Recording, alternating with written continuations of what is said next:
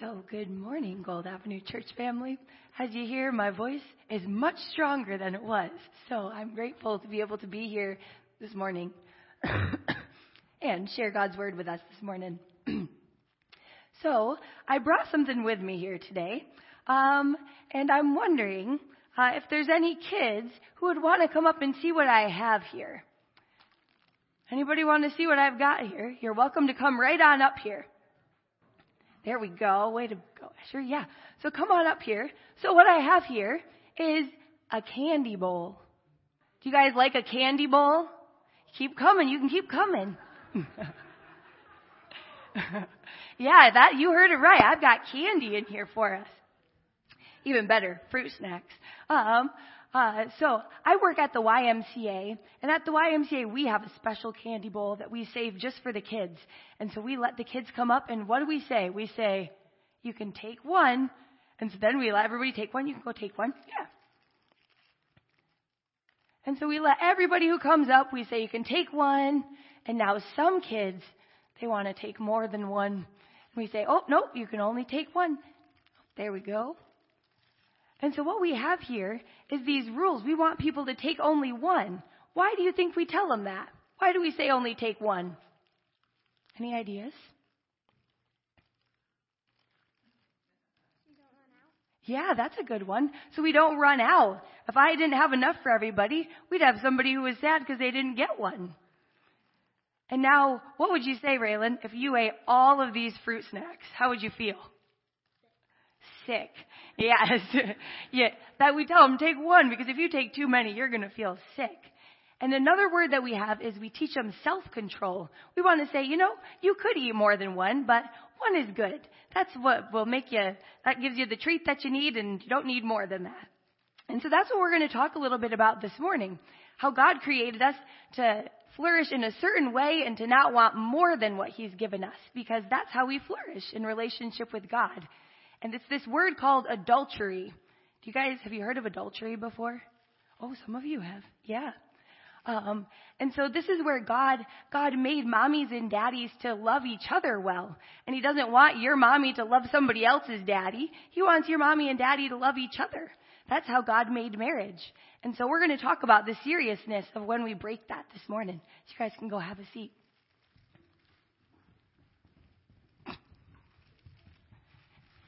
Great. And so I've invited Mark to come up and read our text for us from Matthew 5 this morning. Uh, this text on adultery, uh, Jesus' command of you shall not commit adultery. So if you have your Bibles, oh, oh Matthew 5, 27 through 30. There are also some Bibles in the back there if you need one. so you have heard that it was said, you shall not commit adultery. But I tell you that anyone who looks at a woman lustfully has already committed adultery with her in his heart. If your right eye causes you to stumble, gouge it out and throw it away. It is better for you to lose one part of your body than your whole body be thrown into hell. And if your right hand causes you to stumble, cut it off and throw it away. It is better for you to lose one part of your body than for your whole body to go into hell. This is the word of the Lord. Thanks, Mark. So, what a passage we read this morning where Jesus really speaks to the seriousness of this sin of adultery involving gouging out an eye or cutting off a hand. And it makes us wonder what is he really getting at here? And this problem with adultery wasn't just true in Jesus' day, but is true for us today as well. Uh, as as those who we know and love uh, commit adultery, but it, Jesus speaks specifically to the broader sense of what this is. And how adultery doesn't only include a man leaving his wife, but adultery includes anything from a look at someone or an action or a thought. And so I have the Heidelberg Catechism here to lead and guide us this morning uh, as a way for us to see that this is something that the church has talked about throughout history and even most recently in this human sexuality report that was uh, brought up at Synod this year. And so uh, we'll just read these together to give us a framework for studying this text this morning. Uh, so I'll read the question and you can read the answer. Okay, so question 108. What does the seventh commandment teach us?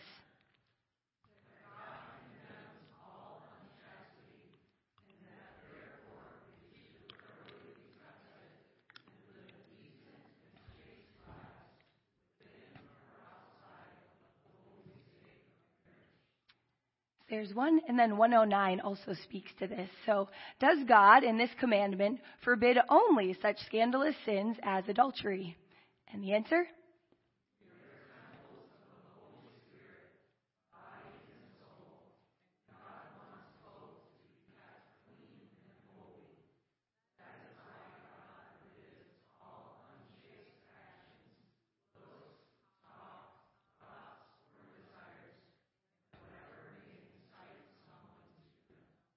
You can just leave that up for just a bit here. Uh, so as we, as I was sharing, this sin of adultery, uh, Jesus wants to speak specifically that it's not just this act of adultery, but it's much broader.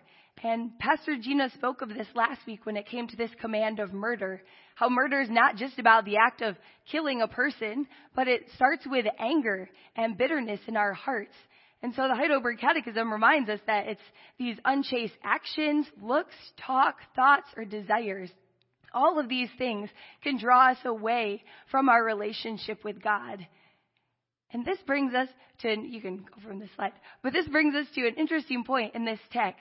Um, so what we read of um, is uh, where Jesus, he has this argument, and he says, if your right eye causes you to stumble, gouge it out and throw it away. It's better for you to lose one part of your body than for your whole body to be thrown into hell. And he goes on to talk about your right hand. And if you're like me, you read this and you look around and you're like, so what are we doing wrong? I think all of us are going to have no eyes and no hands. Is this really what, is this really what Jesus is getting at here? And what's fascinating is uh, what this means in the Greek text. And so Jesus is using a form of argument in this uh, first class condition statement for formal sakes, but it's this, uh, he gives this statement as the assumed part is if this logic is true, this answer will be true. So, you know, if, if really your right hand is the cause of this sin, then you should cut it off and you won't be sinful anymore. And if really your eye is the source of this sin, then you should just gouge your eye out. Because he's talking to the logic of the Pharisees and the people of that day who were like, well, you know, our bodies are sinful. We have to just discard the body, you know, and we'll be able to walk in step with Jesus now. And Jesus is pointing to something much deeper than this. That this sin doesn't start with our bodies, but it starts in our hearts. The reality is, is that we have a heart problem. And we see this in our world today. When it comes to sexual sin, uh, it's rampant around us. Pornography, masturbation, so many people are doing these behind closed doors, and it breaks our hearts to see things like this happening. And then even in the movies uh, these days, I don't know if you try to find any good shows to watch, but almost all of them include these illicit scenes that are in them that just point towards this, I don't know, just objectifying of this good gift of marriage that God has given us. And people live after their own desires rather than uh, being self-controlled and disciplined. And this breaks God's heart. Uh, even even our music that we listen to promotes this idea that uh, sex has no strings attached, and that we can just do what feels good, and that's how we're supposed to live. And so our culture just continues to promote this this reality that just leads towards brokenness, that leads towards pain, that leads us in bondage. And this is where Jesus wants to meet us in this text because he says it's not just about your hand, it's about your heart. I want to transform your heart is where Jesus really wants to meet his audience. And I believe he wants to meet us there this morning as well. Because that's where the source of our sin is. And so before I move on from here, as I was spending time with the Lord, was just wondering if we just take a minute here this morning and just invite the Holy Spirit to convict us of those things in our lives. That way, as we hear the rest of this message, we're able to hear what Jesus might have to say to us as we uh, struggle in specific areas. So I'm just going to pause for a second and just invite you to invite the Holy Spirit. How have I um, let my thoughts uh, lead me astray, or my looks, or are there ways that you want to convict me this morning?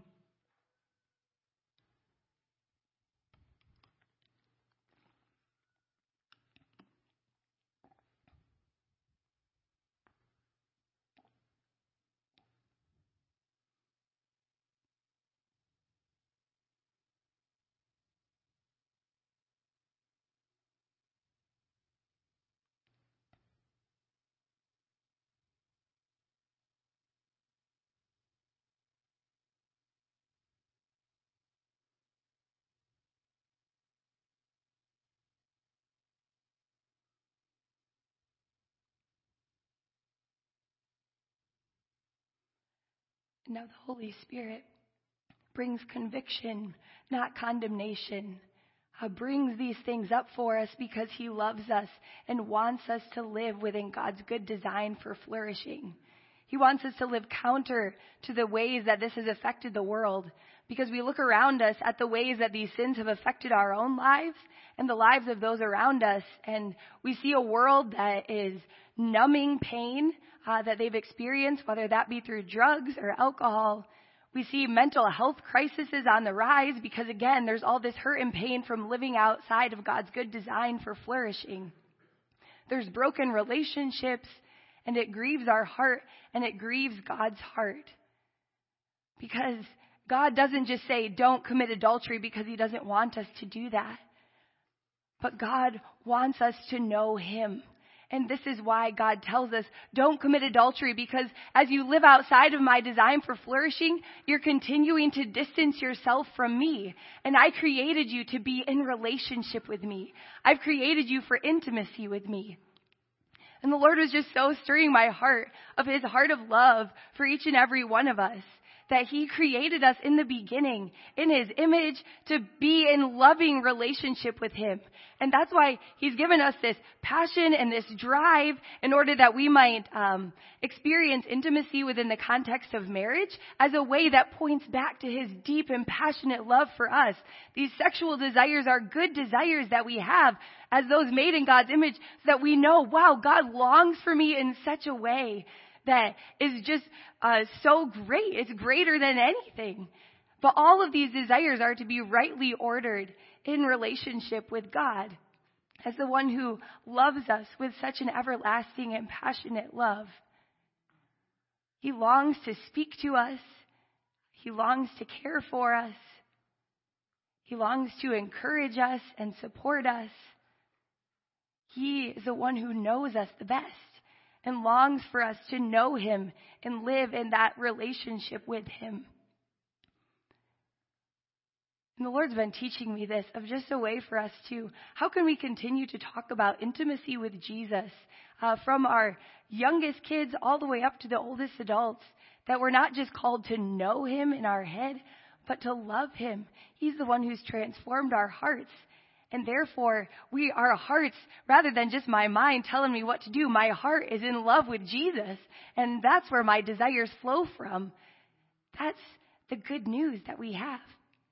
And that's the good news I want to share with us this morning. Because we know that we live in this broken world where our hearts are not desiring Jesus, we desire other things. And so I just want to share the good news of the gospel with us that God did create us for intimacy with Him in the beginning. And this is the greatest intimacy we could ever experience. God is love Himself and invites us to be in that love relationship with Him. But because of human sin and wickedness, uh, Adam and Eve, they turned away from God, the one who pledged His love to them, and therefore they lost that relationship with Him. They lost the relationship with one another and with the rest of creation, even themselves. And so we see this. This is what we were thinking about the ways that we've turned away from God and we've tried to find pleasure and intimacy and joy and comfort in other ways rather than God's good design for flourishing. And we see how all throughout history, God's people continue to turn away from Him rather than seeking God as their first love, the one who was their God, they turned to the other gods of other nations. And then they started practicing these detestable practices of these other nations, turning away from them. And this wasn't just because of a physical charge that was pulling them, but their hearts were hardened. And Romans 1 tells us about this, how people gratified the desires of their sinful nature and they uh, gave into these shameful lusts and their understanding was darkened and they were separated from God. And yet God continues to lovingly call his people back to him. He comes to them through prophets and through priests and through kings, and he makes covenants with his people that I will be your God and the God of your descendants after you. That here's a way that you can flourish in relationship with me is this covenant he made with Moses on Mount Sinai. He wants to live in loving relationship with his people. But their sin continued to separate them from him.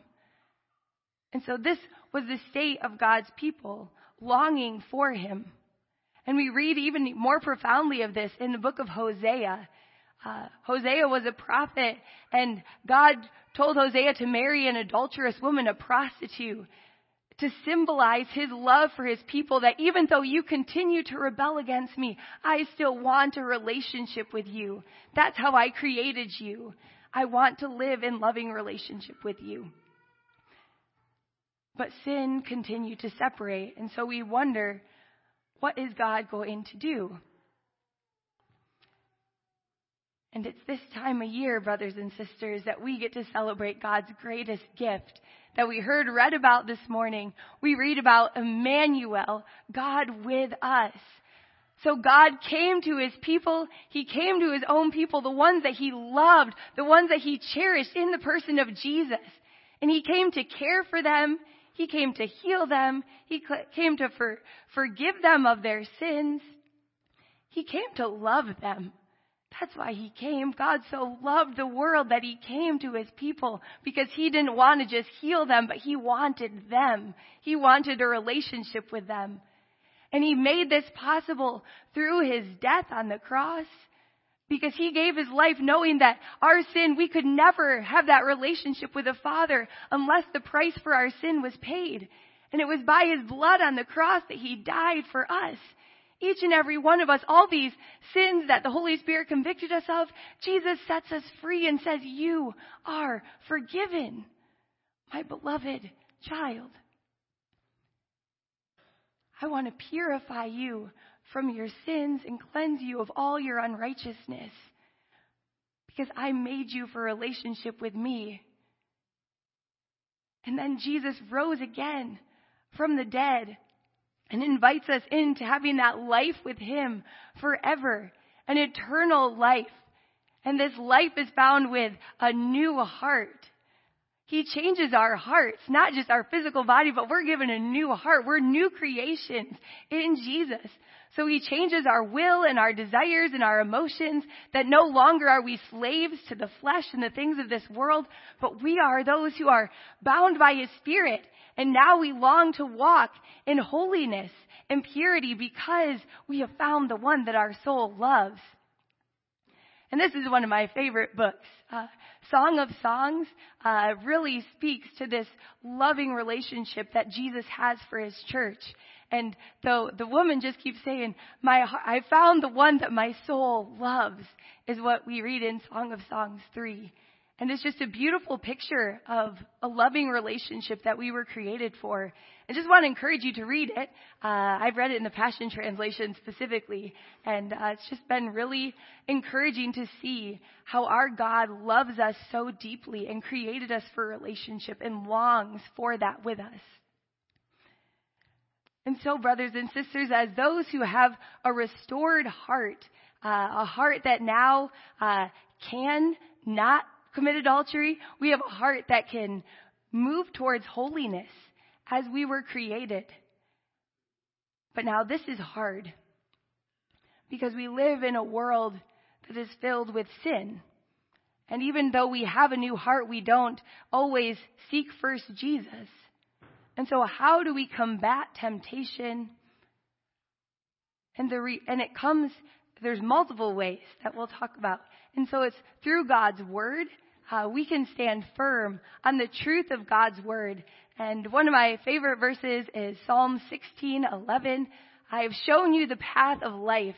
I will fill you with joy in my presence, and I will satisfy you with eternal pleasures at my right hand.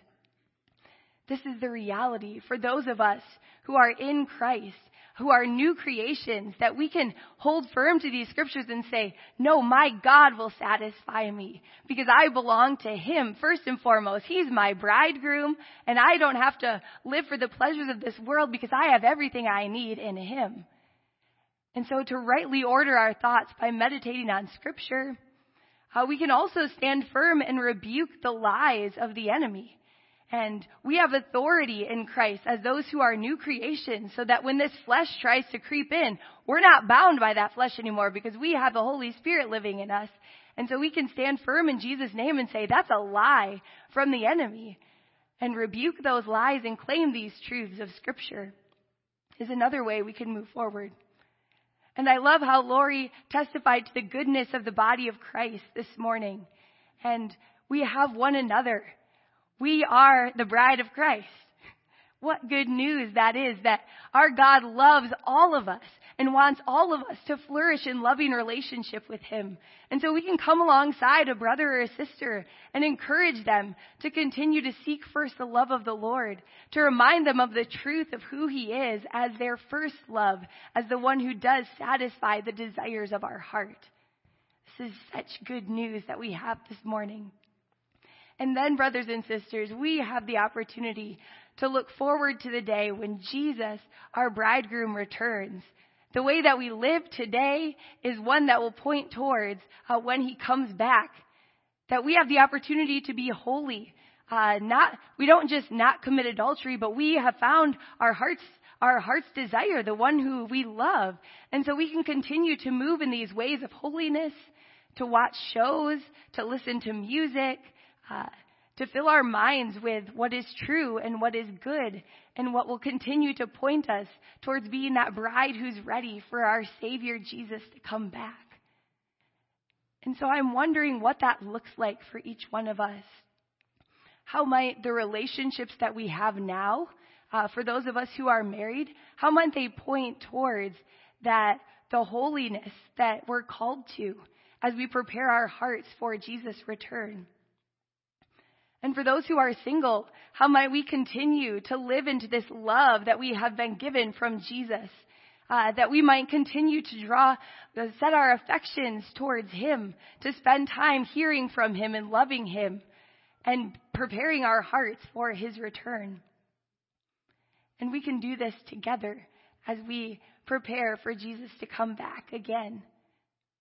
And so, what do those steps look like? Uh, maybe it's turning away from certain music or from movies.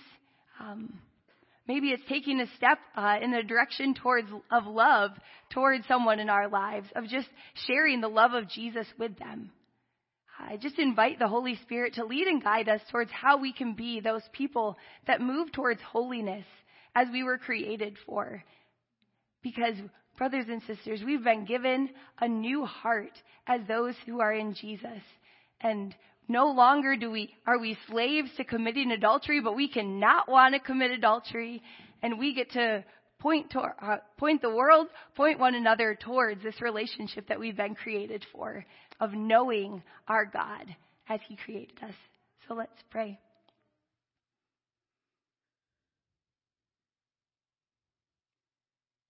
Father, we thank you that you have loved us with an everlasting love.